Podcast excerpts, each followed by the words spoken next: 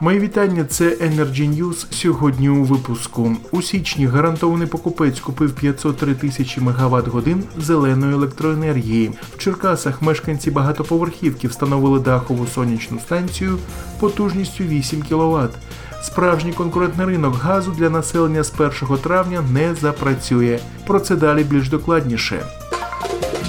У січні гарантований покупець купив 503 тисячі мегаватт годин зеленої електроенергії. У січні 2020 року державне підприємство Гарантований покупець придбало 6334 мегаватт годин електричної енергії за двосторонніми договорами з ДП НАЕК Енергоатом та Укргідроенерго. Про це повідомляє прес-служба компанії.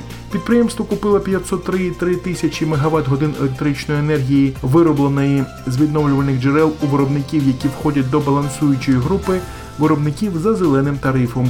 В Укренерго компанія придбала 238,5 тисяч мегаватт годин електричної енергії.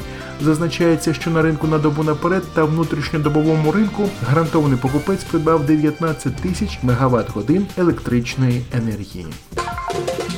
В Черкасах мешканці багатоповерхівки встановили дахову сонячну станцію потужністю 8 кВт. Перший сонячний проект громадська спілка Агенція підтримки підприємства та інвестицій, яка опікується створенням ОСББ та їх енергомодернізацією, реалізувала в рамках реконструкції покрівлі. Дах було відремонтовано за рахунок програми Тепла оселя, яка передбачає відшкодування державою до 70% кредиту. Решта коштів має бути сплачено мешканцями ОСББ.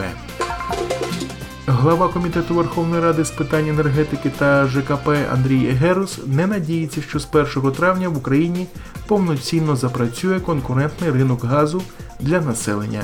На думку нардепа, для його запуску до цієї дати не вистачить часу.